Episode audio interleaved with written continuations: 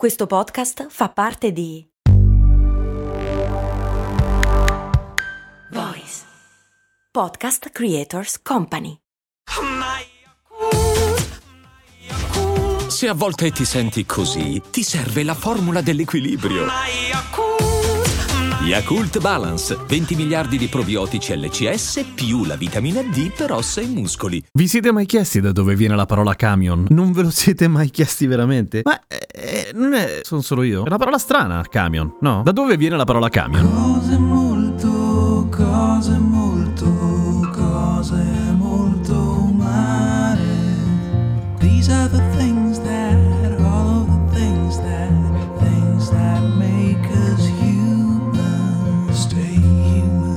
C'è una curiosa preponderanza di termini francesi o francofoni nel mondo dell'automobilismo, tipo coupé, tipo limousine, che abbiamo già incontrato, e camion è una di quelle, anche se non proprio francese, nel senso che camion di per sé, e si diceva camion, è una parola del nord della Francia, della Normandia, Piccardia, ed è molto vecchia, tipo del 1500, per cui è una parola che deriva in realtà da una specie di dialetto francese, un po' come se in tutto il mondo l'ascensore si chiamasse Otramamuro, perché a Napoli si dice così. Pensa, farebbe riderissimo, e invece no. Che cos'era il camion? Il camion era una specie di carro grosso che serviva a portare cose, molto banalmente, ed è normale che tutto sommato da camion, inteso come carro, poi quello che è diventato alla fine un grosso carro a motore, che si potrebbe definire anche autocarro, pensate, rimanesse lo stesso nome. Sono moltissimi anche i nomi che dal mondo delle carrozze naturalmente sono passati alle macchine, è abbastanza naturale, soprattutto perché ovviamente quando si tratta di dare nomi a cose che prima non esistevano,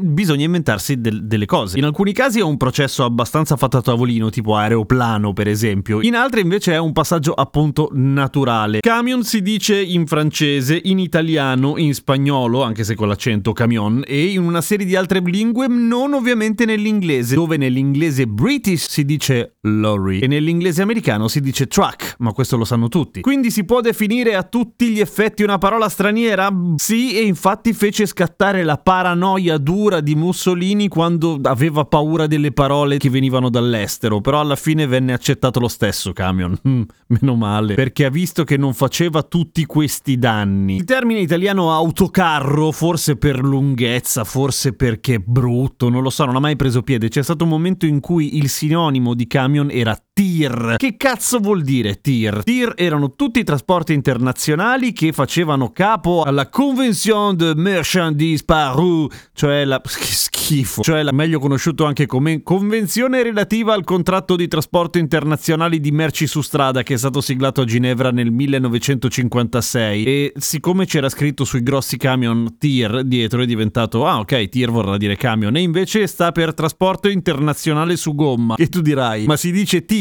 Porca vacca, e te lo dico anch'io quanto odio gli acronimi che sbagliano, però fatto sta che si chiamava TIR, adesso non se lo fila più nessuno. Camion va benissimo. A domani con cose molto umane.